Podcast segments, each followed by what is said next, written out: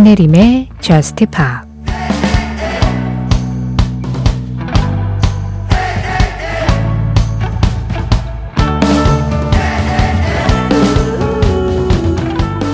세상엔 다른 사람도 많다고 말해주는 심리치료사도 구했지만 난 아무도 원하지 않아. 그저 너만을 원해.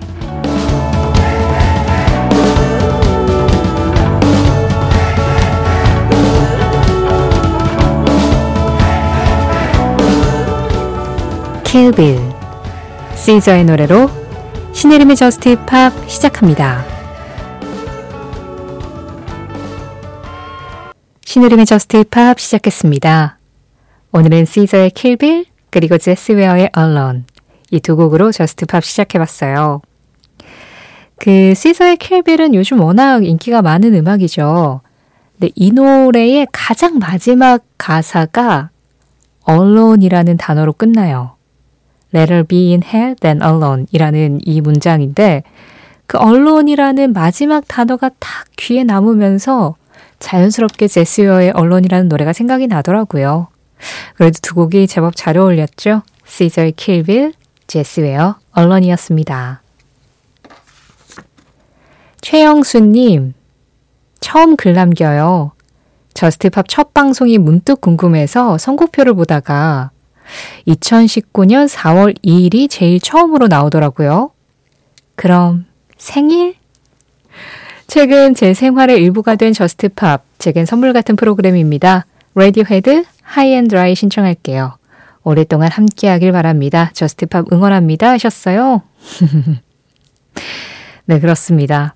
음, 혹시 선곡표만 찾아보신 거죠? 네, 2019년 4월 2일 그 첫 방송을 다시 듣기는 하지는 않으셨죠? 가능하면 안 하시는 걸 좀 권해드려요. 지금하고 사뭇 다른 정말 완전히 얼어서 어떻게 말을 해야 될지 모르는 거의 약간 머릿속이 약간 붕 뜬 느낌 있잖아요, 왜. 예, 그러니까 지금 내 정신을 제대로 붙잡고 있지 않은 그런 상태?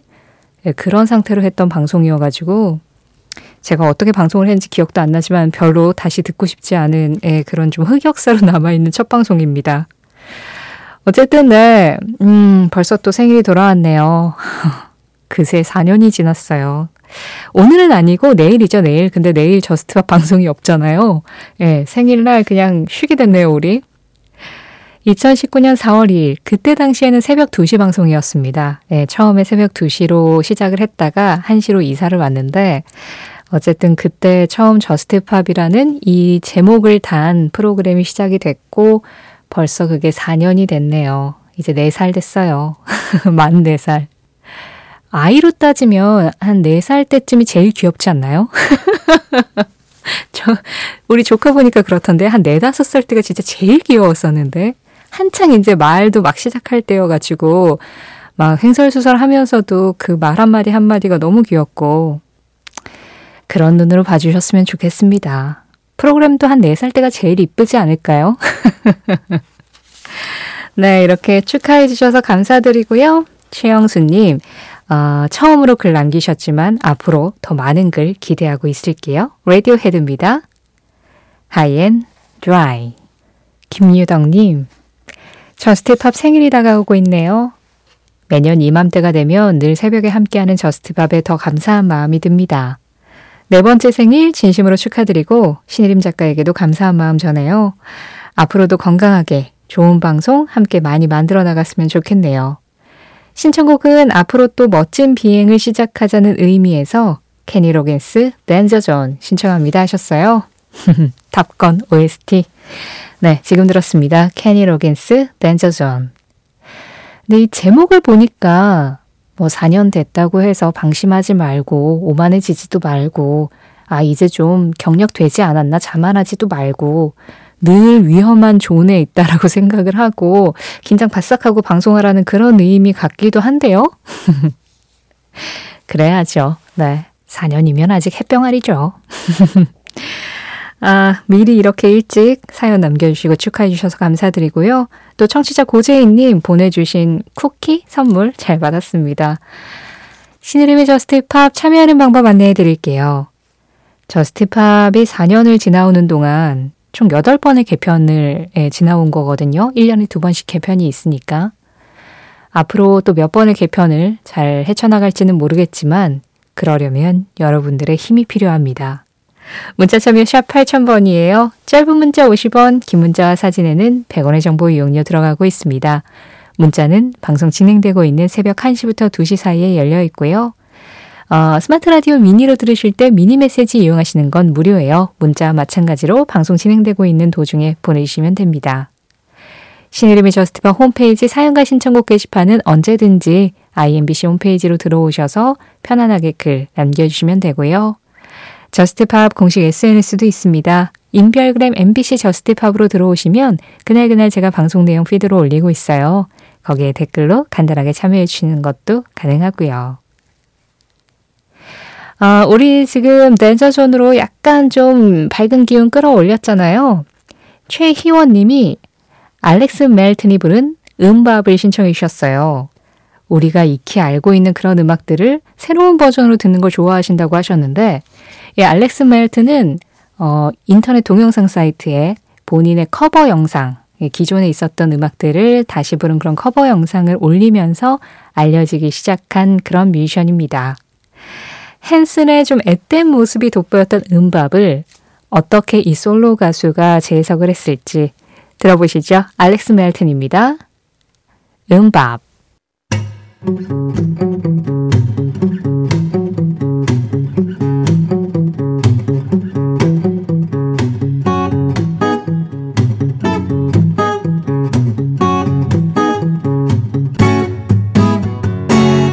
신혜림의 저스트 파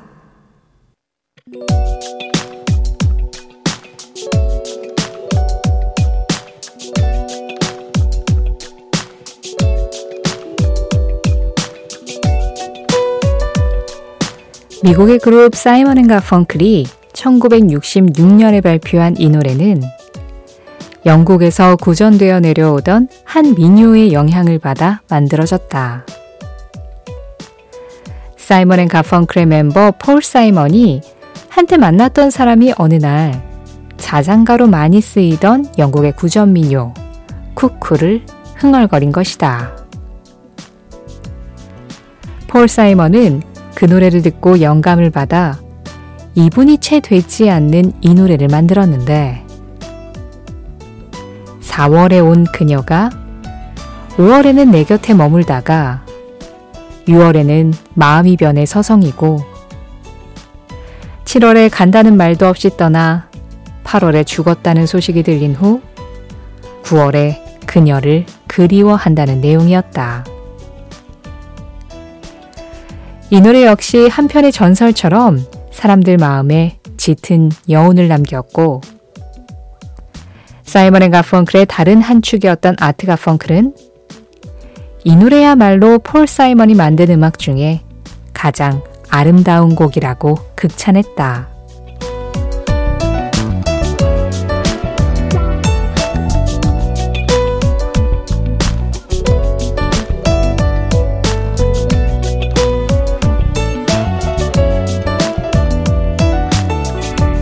이 노래는 무엇일까요? 오늘의 무엇일까요? 사이먼 앤 가펑클의 April Come She Will이었습니다. SNS로 아이디 히스블리스풀님이 신청해 주셨어요. 자, 이제 4월이 됐습니다. 앞서서 뭐 생일 얘기하다가 정작 오늘은 4월 1일인데, 그쵸? 만우절이기도 하고. 아, 4월이 되면 생각나는 노래들이 있죠. 뭐 봄에 관한 음악도 그렇고 4월에 관한 음악들도 그런데 가장 대표적인 음악 또 이 노래가 아닐까 합니다. 사이먼 앤 가펑클의 April Come She Will. 이 노래는 사실 좀 짧기도 하고 그래서 싱글로 발표가 되지도 않았어요. 그런데 사람들한테 좀 입소문으로 사랑받기도 했고 그리고 그 사이먼 앤 가펑클의 명곡들이 그냥 총집합되어 있는 OST라고도 할 수 있죠. 영화 졸업 OST에도 이 노래 역시 사용이 되면서 그러면서 많은 사랑을 받았습니다. 그 사이먼 앤 가펑클의 음악에는 뭔가 그런 좀 말 그대로의 포크 감성. 이 포크가 원래 좀 민요를 의미하는 거잖아요. 자연스럽게 사람들이 기타를 연주를 하면서 구전하면서 이렇게 전해지던 음악들을 우리가 과거에 포크라고 불렀고 그런 스타일의 음악들을 여전히 이제 포크라고 이야기를 하고 있는데 그런 민속적인 느낌이 굉장히 강한 노래들을 자주 들려줬었어요. 그래서 어딘가에서 들었었던 어느 나라 지역의 어떤 구전되어 오던 음악이래. 이런 노래들을 이 사이먼 앤 가펑클의 목소리로 들은 경우들이 많았었죠. 뭐 가장 대표적으로 Scarborough Fair가 그랬고 엘콘드르 바사도 좀 그런 느낌이고 이 에프릴 컴스위 윌도 폴 사이먼이 쓰기는 했지만 역시 영국의 구전 민요에서 영향을 받아서 쓰게 된 곡이라고 합니다. 그래서 이 노래도 약간 좀 아주 오래전에 뭐 어떤 할머니가 이렇게 편안하게 옛날 이야기 들려주면서 그렇게 불러주는 음악 같다는 생각이 들어요. 그래서 그런지 훨씬 더 뭐 요즘에 나오는 그런 음악들에 비해 푸근하다, 따뜻하다, 그런 감성을 느낄 수 있지 않나 합니다. 사실은 앞서서 그 가사 내용도 조금 전해드렸지만 가사는 약간 슬프죠? 많은 전설들이 그렇듯 예, 좀 슬픈데 그거를 진짜 그냥 옛날 옛날에 이런 일이 있었대 하면서 이렇게 예쁘게 포장해 준 것 같은 그런 음악이었어요. 오늘의 무엇일까요? 4월을 맞아 들었습니다. 사이먼 앤 가펑클 April Come She Will이었어요.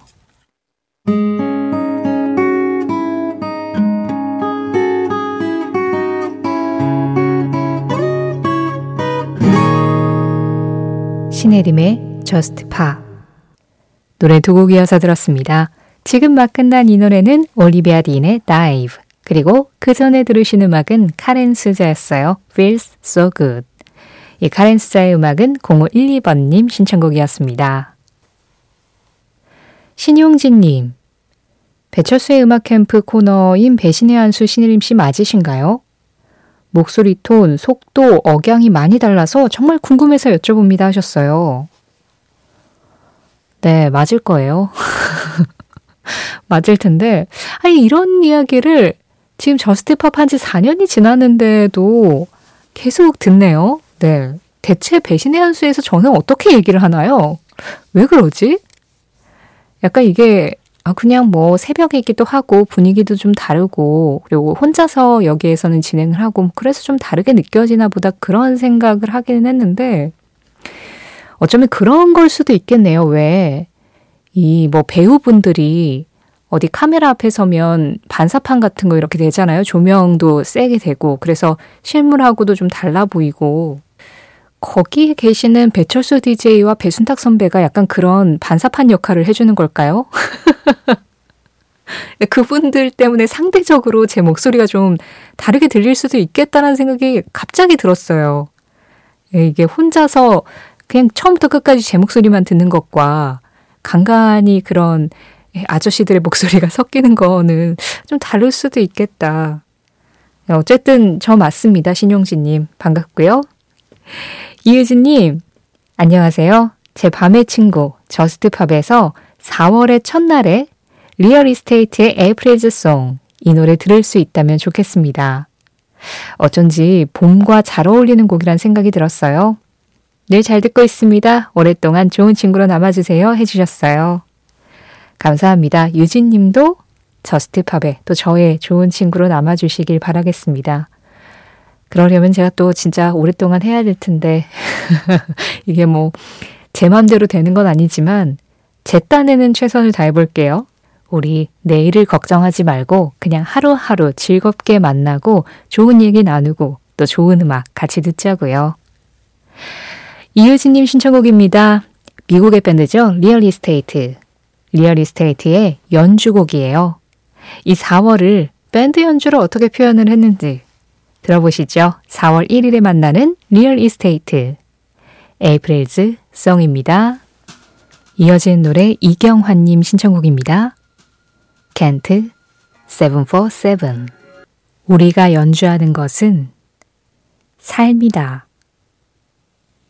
루이 암스트롱 루이 암스트롱의 한마디에 이어서 들으신 음악은 엘라 피츠제럴드와 루이 암스트롱이 함께한 Dream a Little Dream of Me였습니다. 어, 드라마 기묘한 이야기 시즌 4에 사용되기도 했었죠.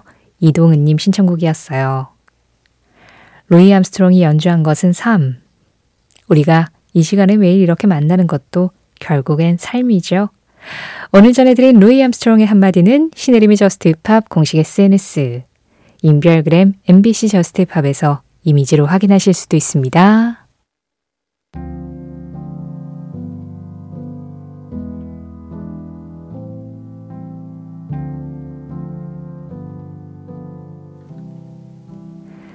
Just Pop이 매년 1주년, 2주년, 3주년 이때마다 그동안 Just Pop에서 어떤 음악이 가장 많이 나갔는지 결산을 하는 특집 방송을 전해드렸어요. 그런데 내일 Just Pop 4주년에는 Just Pop이 하루 쉬어갑니다. 그래서 다가오는 월요일 새벽 1시에 우리 4주년 결산 특집으로 돌아오려고 해요. 방송이 없는 내일 하루 잘 보내시고 저는 그 시간 동안 다시 또 Just Pop 새로운 마음으로 새롭게 시작하기 위해서 재정비 잘하고 오겠습니다. 오늘 끝곡은 잉그리드 마이클슨과 제인이 함께한 To Begin Again. 지금까지 Just Pop이었고요. 저는 신혜림이었습니다.